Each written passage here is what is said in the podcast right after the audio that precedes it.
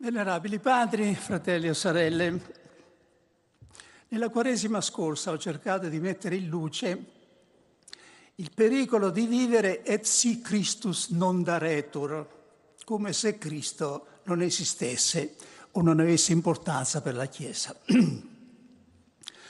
Continuando in questa linea, nelle meditazioni di Avvento vorrei attirare l'attenzione su un altro pericolo analogo, quello di vivere come se la Chiesa non fosse che questo, e cioè scandali, controversie, scontro di personalità, pettegolezzi o al massimo qualche benemerenza nel campo sociale. In breve, una cosa di uomini, come tutto il resto nel corso della storia. Quello che mi propongo è di mettere in luce lo splendore interiore della Chiesa e della vita cristiana.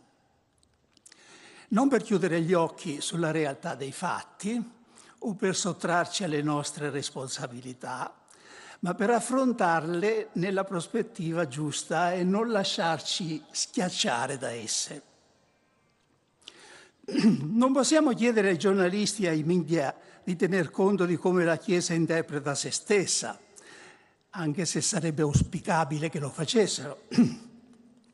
Ma la cosa più grave sarebbe se anche noi uomini di Chiesa, ministri del Vangelo, finissimo per perdere di vista il mistero che abita la Chiesa e ci rassegnassimo, per così dire, a giocare sempre fuori casa, in trasferta, quindi sulla difensiva. Noi abbiamo questo tesoro in vasi di creta, ha scritto l'Apostolo parlando dei ministri del Vangelo. Questo è verissimo, ma sarebbe da stolti passare tutto il tempo a discutere del vaso di creta dimenticando il tesoro che vi è dentro. L'Apostolo ci aiuta a cogliere addirittura il positivo che c'è in questa situazione. E dice, questo avviene perché appaia che questa straordinaria potenza appartiene a Dio e non viene da noi. Succede con la Chiesa come con le vetrate di una cattedrale. Io ne ho fatto la prima esperienza visitando la cattedrale di Chartres. Se uno guarda le vetrate dall'esterno, dalla pubblica strada, non vede che pezzi di vetro scuro tenuti insieme da strisce di piombo altrettanto scure. Ma se uno entra dentro e guarda quelle stesse vetrate contro luce, che splendore di colori, di storie, di significati. Ecco, noi ci proponiamo di guardare la Chiesa da dentro, nel senso più forte della parola, cioè alla luce del mistero di cui essa è portatrice. In Quaresima ci ha fatto da guida il dogma calcedonese di Cristo, vero uomo, vero Dio e una persona. Al presente ci farà da guida uno dei testi liturgici tipici dell'Avvento, e cioè Galati 4, 4, 7. Esso dice così. Quando venne la pienezza del tempo, Dio mandò il suo figlio, nato da donna, nato sotto la legge, per riscattare quelli che erano sotto la legge, perché ricevessimo l'adozione a figli. E che voi siete figli lo prova il fatto che Dio mandò nei nostri cuori lo spirito del figlio suo, il quale grida Abba, Padre. Quindi non sei più schiavo, ma figlio. E se figlio, sei anche erede, per grazia di Dio. Nella sua brevità, questo testo è una sintesi di tutto il mistero cristiano. C'è presente la Trinità, Dio Padre, il Figlio Suo, lo Spirito Santo. C'è l'incarnazione, Dio mandò suo Figlio. Tutto questo non in astratto, ma in una storia di salvezza, nella pienezza del tempo. Non manca neppure un'allusione discreta ma essenziale alla Vergine, nato da donna. E c'è finalmente il frutto di tutto ciò. Gli uomini, uomini e donne resi figli di Dio e Tempio dello Spirito Santo. In questa prima meditazione riflettiamo sulla prima parte del testo. Dio mandò il suo figlio perché ricevessimo l'adozione a figli. La paternità di Dio è al cuore stesso della predicazione di Gesù. Anche nell'Antico Testamento Dio è visto come padre. La novità è che ora Dio non è visto tanto come padre del suo popolo Israele, in senso per così dire collettivo, ma come padre di ogni essere umano, giusto o peccatore che sia, in senso dunque individuale, personale. Si preoccupa di ognuno, come se fosse l'unico figlio. L'errore della teologia liberale, a cavallo del secolo XIX e XX, soprattutto nel suo rappresentante più famoso che è Adolf von Harnack, è stato quello di fare di questa paternità di Dio l'essenza del Vangelo, fin qui ci siamo, ma a spese della divinità di Cristo e del mistero pasquale, quindi riducendo il Vangelo a un messaggio morale. Un altro errore iniziato con l'eresia di Marcione nel II secolo e mai del tutto estirpato dalla coscienza cristiana, è di vedere nel Dio dell'Antico Testamento un Dio giusto, santo, potente e tonante, e nel Dio di Gesù Cristo un Dio papa buono, affabile, misericordioso. No, la novità di Cristo non consiste in questo. Consiste piuttosto nel fatto che Dio, rimanendo quello che era nell'Antico Testamento, e cioè tre volte santo, giusto e onnipotente, ora viene dato a noi come papà. È questa l'immagine fissata da Gesù all'inizio del Padre nostro. Padre nostro che sei nei cieli. Che sei nei cieli non è una apposizione così pleonastica, vuol dire che sei talmente diverso da noi quando il cielo dista dalla terra, quindi è come dire che sei nei cieli, è come dire che sei trascendente, che sei santo, però Padre nostro, anzi nell'originale Abba, papà. È anche l'immagine di Dio che la Chiesa ha fissato all'inizio del suo credo. Credo in Dio Padre onnipotente. Onnipotente ma Padre, Padre ma onnipotente. Nella predicazione di Gesù si comincia a intravedere la vera novità che cambierà tutto. Dio non è solo padre in senso metaforico e morale, in quanto ha creato e è a cura del suo popolo. È anche, prima di tutto, padre vero e naturale di un figlio vero e naturale che ha generato prima dell'aurora, cioè prima dell'inizio del tempo. E sarà proprio grazie a questo figlio unico che gli uomini potranno diventare anch'essi figli di Dio, non solo in senso morale, metaforico, ma in senso reale. Questa novità traspare per esempio dal titolo Abba, con cui Gesù si rivolge abitualmente al Padre, che è un modo di indicare un rapporto unico, intimo, personalissimo.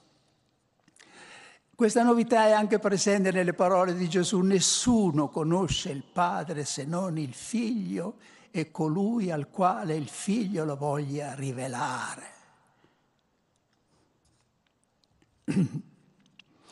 Si deve prendere atto, tuttavia, che nella predicazione del Gesù terreno non appare ancora tutta la novità recata da lui circa la paternità di Dio nei confronti degli uomini. Non appare ancora. L'ambito di applicazione del titolo padre resta quello morale, Serve cioè a definire il modo di agire di Dio nei confronti dell'umanità e il sentimento che gli uomini devono nutrire nei confronti di Dio. Il rapporto è di tipo esistenziale, non ancora ontologico ed essenziale.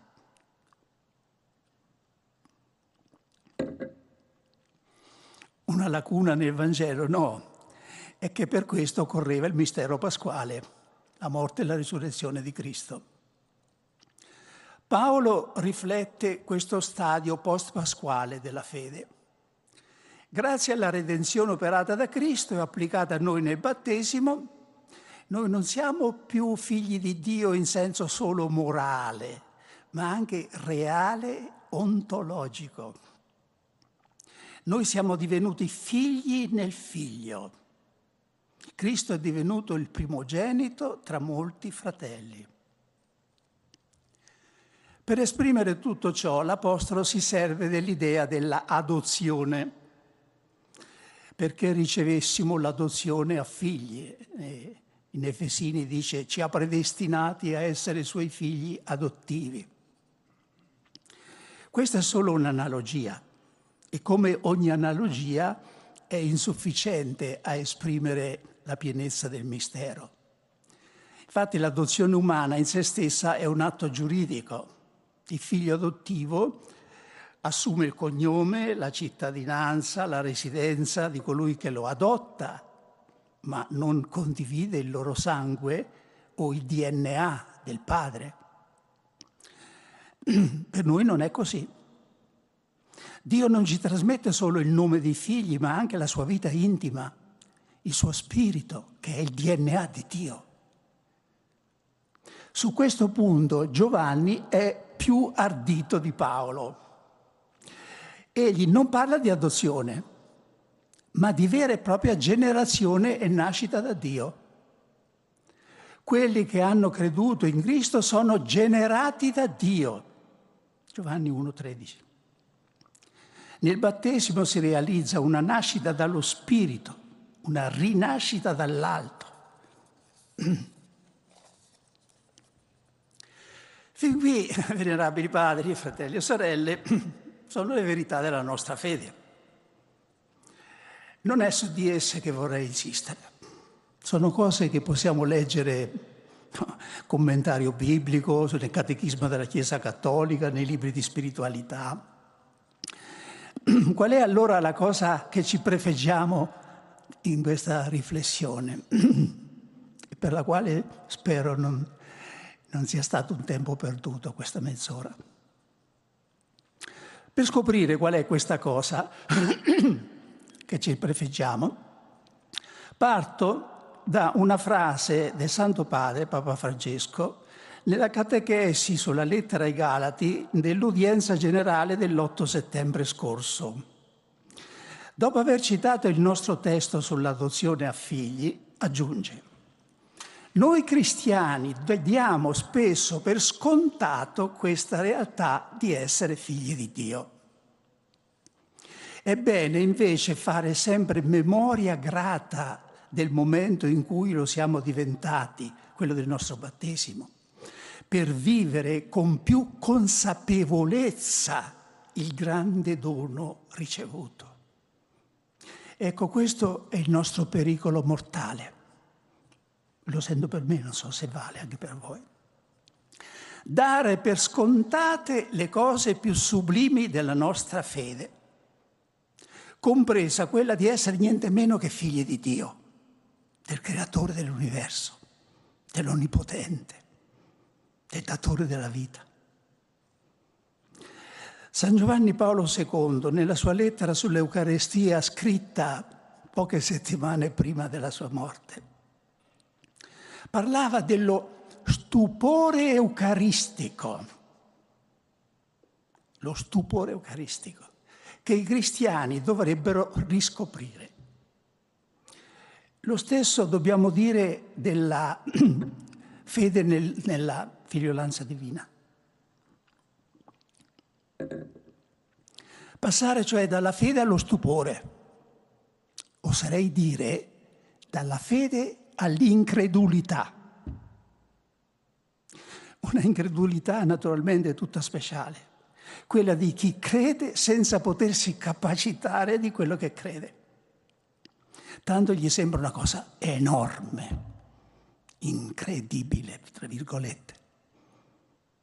Essere figli di Dio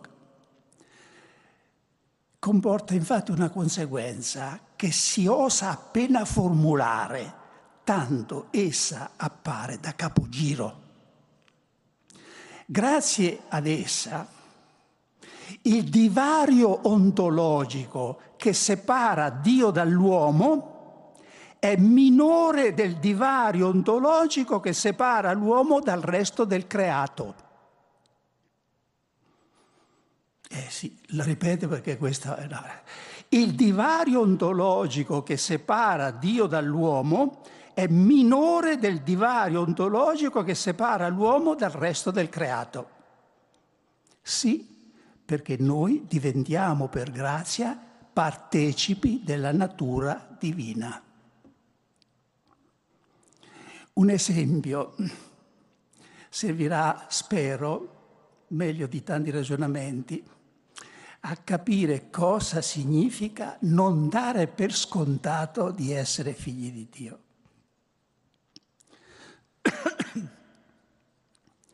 Dopo la sua conversione, Santa Margherita da Cortona, che tutti sanno, ebbe una storia travagliata, ebbe un figlio senza essere sposata, vero? Dopo la sua conversione trascorse un periodo di terribile desolazione spirituale. Dio sembrava adirato con lei e a tratti le faceva tornare alla mente uno ad uno tutti i peccati commessi, nei minimi dettagli, facendole desiderare di scomparire dalla faccia della terra. Un giorno, dopo la comunione, una voce si levò improvvisa dentro di lei. Figlia mia, lei che aveva resistito alla visione di tutte le sue colpe, non resistette alla dolcezza di questa voce. Cadde in estasi e durante l'estasi i testimoni presenti la sentivano ripetere fuori di sé dallo stupore, ed è il suo confessore che lo racconta. Sono sua figlia, egli l'ha detto. O infinita dolcezza del mio Dio, o parola così a lungo desiderata, così insistentemente chiesta, parola la cui dolcezza supera ogni dolcezza, oceano di gioia, figlia mia, l'ha detto il mio Dio, figlia mia. Ma ben prima di Santa Margherita da Cortona aveva sperimentato qualcosa del genere, questa folgorazione, l'Apostolo Giovanni. Vedete, scriveva, quale grande amore ci ha dato il Padre per essere chiamati figli di Dio. E lo siamo realmente. È come dire, ma ci pensate? È vero, è così. Perché, venerabili padri, fratelli e sorelle, è così importante passare dalla fede allo stupore?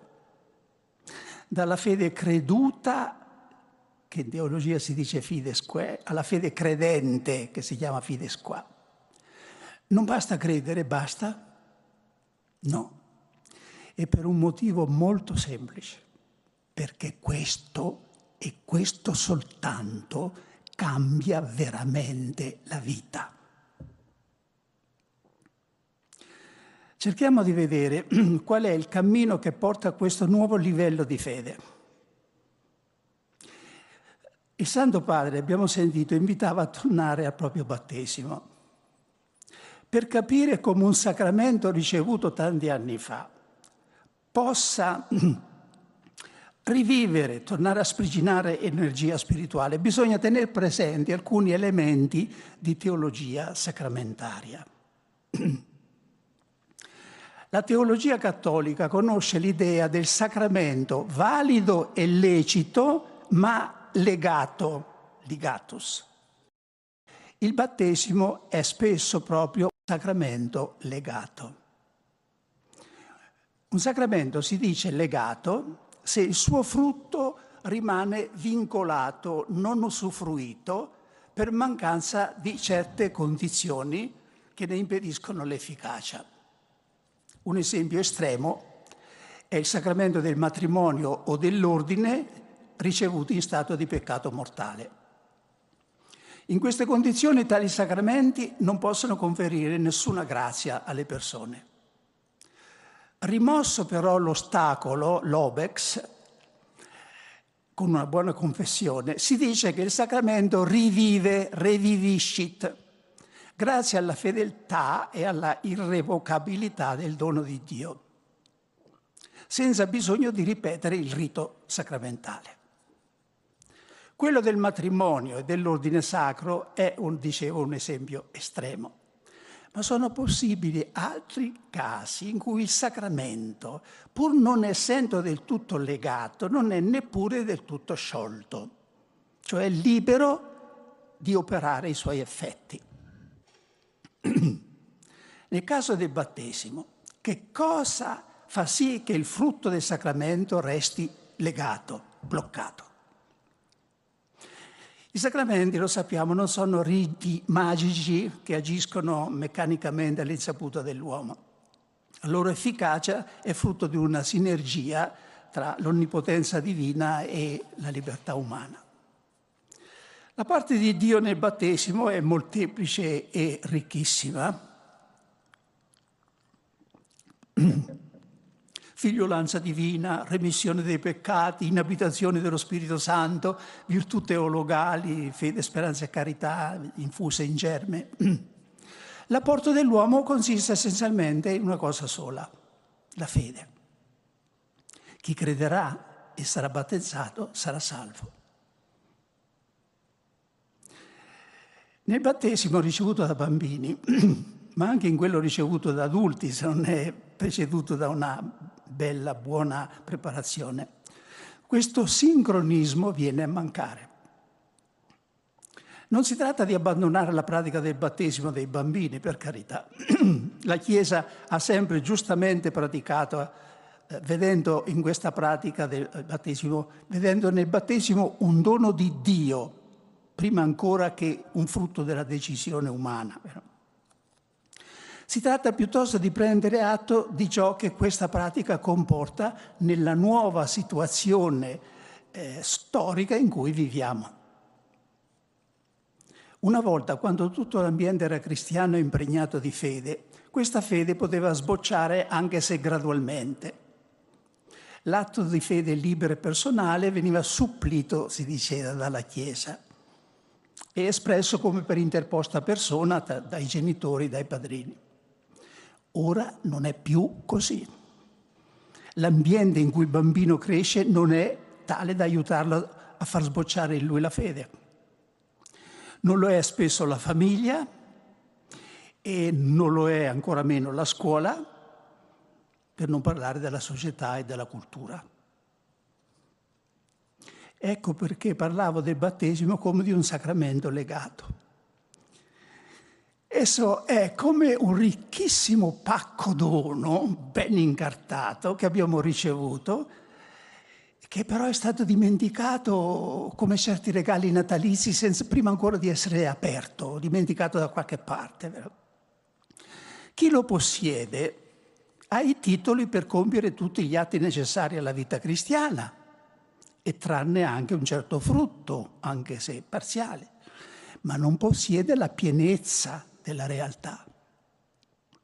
Nel linguaggio di Sant'Agostino possiede il sacramento, sacramentum, non almeno pienamente la realtà del sacramento, la res sacramenti. Se noi siamo qui a meditare su questo, carissimi padri, fratelli e sorelle, vuol dire che abbiamo creduto, che in noi la fede sia aggiunta al sacramento. Che cosa dunque ci manca ancora? Ci manca la fede stupore, quello sgranare gli occhi, quel oh di meraviglia che costituisce la ricompensa più bella per chi ha fatto il regalo.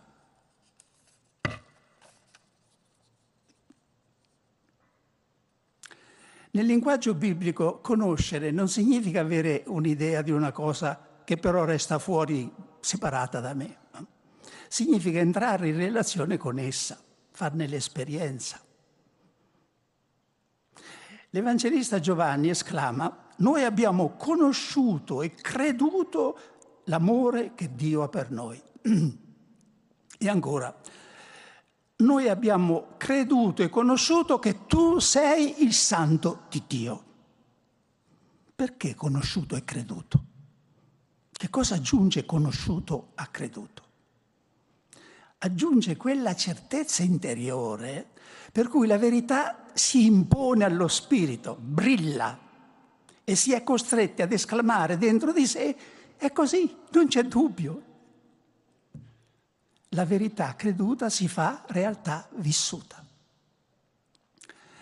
Ha detto San Tommaso d'Aquino una frase di cui non si finisce mai di vedere le implicazioni. Fides non terminatur ad enunziabile, sed ad rem.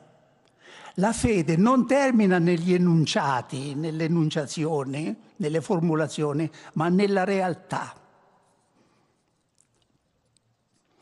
Come rendere possibile questo salto di qualità dalla fede allo stupore, di saperci figli di Dio? La prima risposta, il primo mezzo è la parola di Dio. C'è un secondo mezzo ugualmente essenziale, ma lo lasciamo per la prossima volta, e chiaramente si tratta dello Spirito Santo. San Gregorio Magno paragona la parola di Dio alla pietra focaia, cioè a quella pietra che si usava per produrre scintille e fare il fuoco. Oggi non serve più, vero? Dice che noi dobbiamo fare con la parola di Dio quello che si fa con la pietra focaia, cioè battere, battere, battere finché si sprigiona una scintilla. In un tempo di preghiera, di adorazione, proviamo a ripetere dentro di noi, senza stancarci, anche se non sentiamo niente all'inizio: figlio di Dio, sono figlio di Dio, sono figlia di Dio. Dio è mio Padre. O dire semplicemente: Padre nostro che sei nei cieli, fermandoci qui.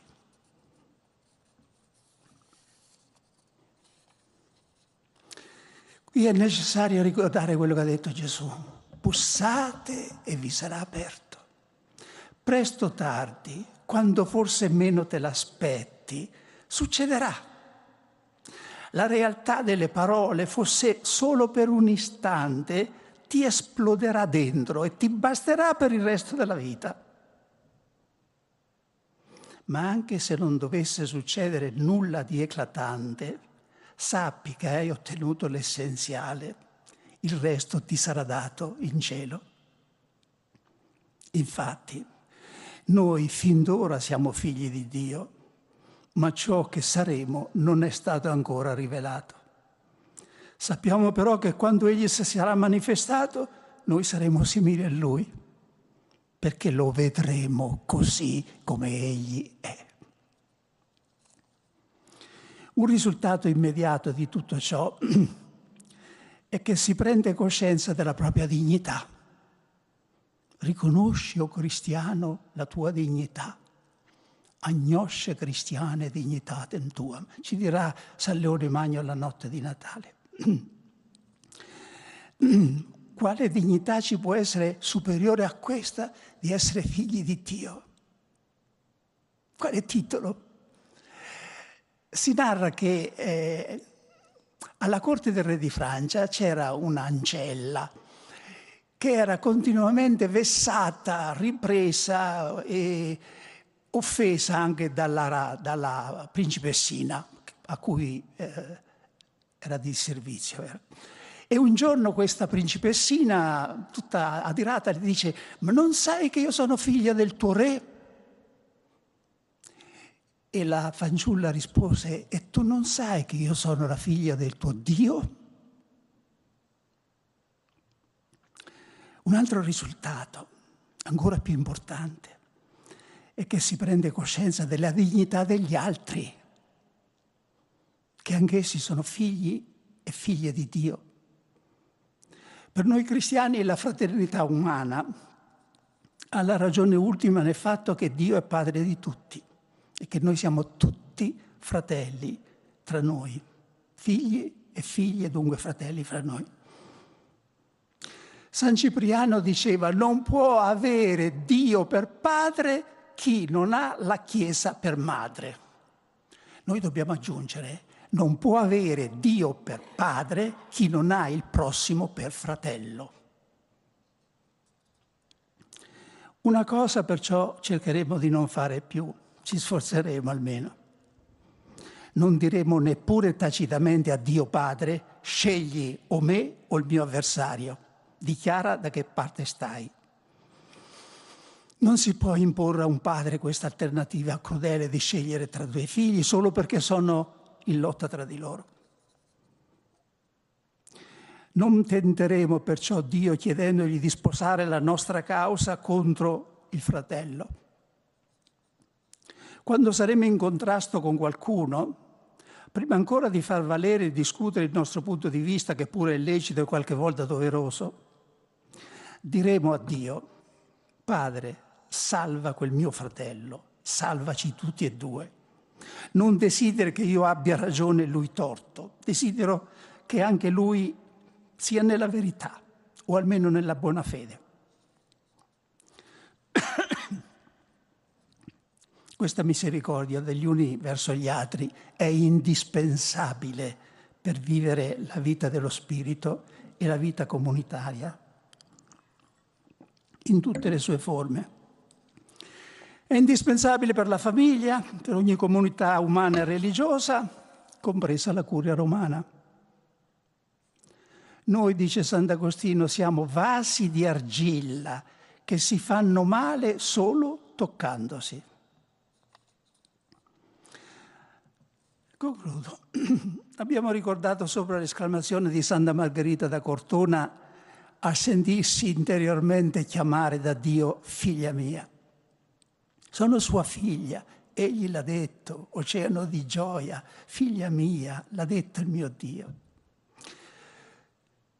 Potessimo una volta sperimentare qualcosa di simile, ascoltando quella stessa voce di Dio, non risuonante come per lei nella mente, che si può ingannare, ma scritta nero su bianco, nella pagina biblica che abbiamo citato all'inizio. Non sei più schiavo, ma figlio, e se figlio, anche erede. Lo Spirito Santo, vedremo Dio piacendo la prossima volta, è pronto ad aiutarci in questa impresa.